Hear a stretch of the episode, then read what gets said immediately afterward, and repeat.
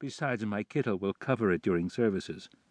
And what about on the way to the temple, and talking to the members afterward? And your shoes are dusty. He started to rub his shoe against the calf of his trouser leg. David!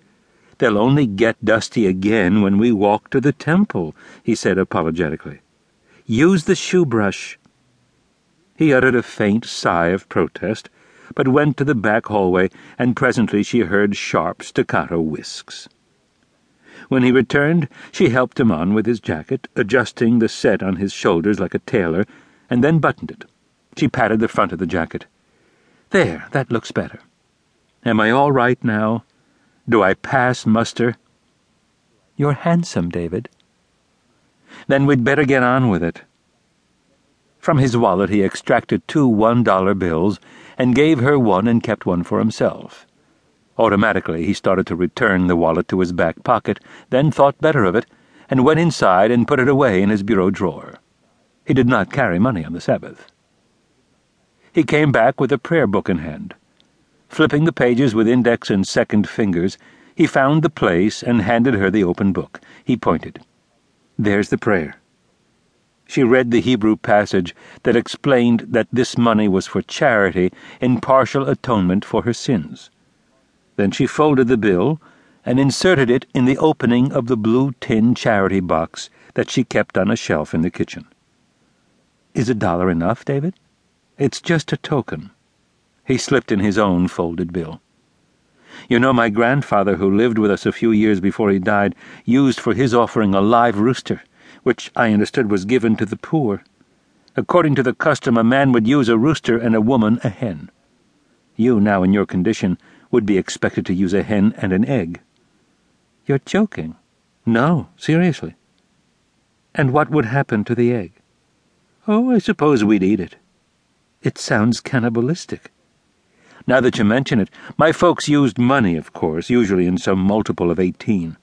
My father would accumulate coins for the purpose, dimes, as I recall, and he and my mother each would use eighteen. As a youngster, I was given eighteen pennies. Why eighteen? Because in Hebrew the two letters in the alphabet that represent the numerals 8 and 10 spell Chai, which means life. A bit of Kabbalistic nonsense, really. Come to think of it, today is the 18th of September, which gives it even added significance. I should have arranged to get some coins. I've got a bunch of pennies, David. I think the poor would appreciate a dollar more than 18 cents. We'll let it go this time and try to remember next year, but now, if we don't want to be late, we'd better eat. They sat down, and he pronounced a blessing. The telephone rang. The rabbi, who was nearer, picked up the instrument. From the receiver came a loud voice. Rabbi, Rabbi Small, this is Stanley. You know, Stanley Doble from the temple. Stanley was the temple janitor and general maintenance man, and although he saw the rabbi almost every day, he still found it necessary to identify himself as Stanley Doble from the temple like some heraldic title, whenever he phoned.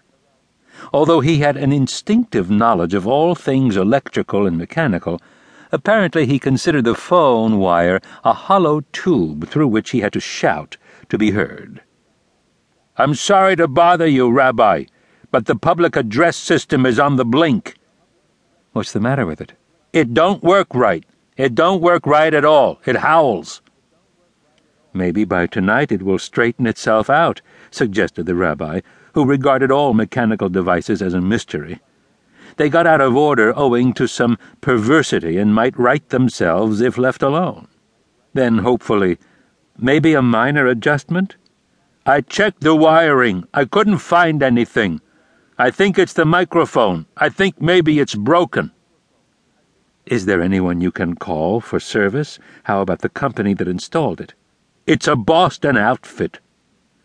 The rabbi glanced at his watch. Then there's no sense in calling at this hour. What about someone in Lynn or Salem? It's pretty late, Rabbi. Most places are closed by now. Well, I'll just have to talk a little loud of him. Perhaps you had better call the cantor and tell him. Okay, Rabbi. Sorry to bother you, but I thought you'd like to know. The rabbi returned to his soup, which his wife had set before him. He just started on it when the phone